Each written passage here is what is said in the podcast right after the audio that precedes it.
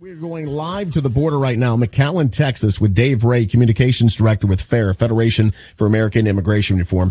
Dave, tell everybody why you're there. Hey, Bloom Daddy, good to be with you again, buddy. Uh, we, uh, FAIR, we like to do border tours uh, every now and then. We, you know, kind of the reporting that we get from the border through the prism of the mainstream media is very skewed and biased. And so we uh, contact Border Patrol agents and set up border tours. Uh, yesterday, we went through and had a, an overview by the Border Patrol of apprehensions over the last three months here on the southwest border. And then we had a tour of the detention facilities, the very same ones where we were told that people were drinking out of toilets and that, you know, people were stacked on top of each other to really get a real look at what's going on and how things are being handled. So what have you seen firsthand? Well, you know, the uh, detention facilities were clean. They were well staffed. Uh, they, uh, the people who were in there, and we were in a very short-term facility. They get three meals a day. The last meal is catered by a local restaurant. Uh, they have access to showers and bathrooms and toothbrushes. Uh, I, you know, probably the, the the one story I asked them about was the accusation that some that people were being forced to drink out of toilets.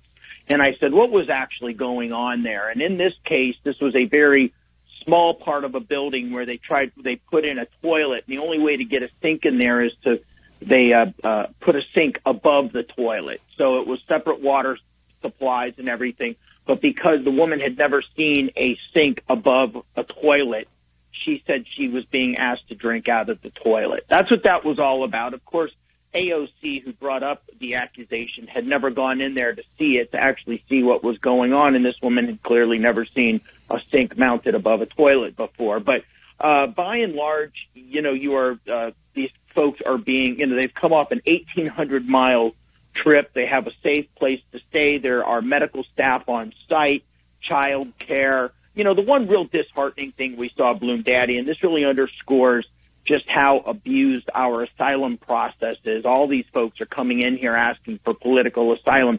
But there was a giant room that had nothing but young men in it. I'm saying young between the ages of 30 and 40 with small children, and then a giant room that had nothing but young women about the same age with small children. And the agents told us that every one of those men and every one of those women had been previously apprehended coming into the United States and were were apprehended coming in alone and they had been returned to their home countries. And this time they returned with a child in tow, knowing full well that if you have a child in tow, you can't be detained for more than 20 days and you will be released into the United States. So here we have people understanding the system and gaming the system and not feeling the least bit bad about it. But yet you have politicians who have no issue with that. You, you know, Dave, yeah. they, they, have no issue with uh, with with these individuals using kids as props to gain right. entry. I mean, it, it it's it's head scratching how people can go against this this uh, administration who are just simply trying to enforce the laws on the books and keep the American people safe and these migrants safe. Yeah, I mean, you know, what we, our laws are incentivizing child smuggling. I mean, half of the half the people showing up here in McAllen with with quote children, family units, aren't even related to the children they're showing up with. Uh, their kids are being kidnapped. They're being used as props. We've seen examples here of kids being recycled where a child will come in with an adult. Once the adult is released, the child's sent back to Mexico. They show up a few days later with another adult claiming to be the, the father. And so kids are being recycled. This is encouraging child abuse. Uh, there have been unnecessary deaths. And this is all so that people can exploit our asylum laws instead of uh, trying to come through the legal front door or even trying to make an asylum claim through the front door. They are busting through the borders uh, and uh, you know using our asylum laws to sidestep the immigration law. You know, people uh, criticize the president for calling this an invasion, and you know I don't know if you saw the video of the caravans when they busted down uh, the, the the gate between Guatemala and Mexico. I didn't see thousands that. of people.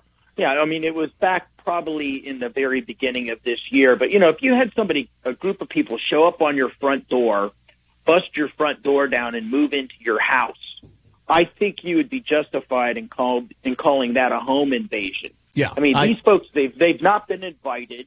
They're skirting the system. Right. They're abusing children and doing it, and they're getting away with it. And I think using the word invasion is a proper word.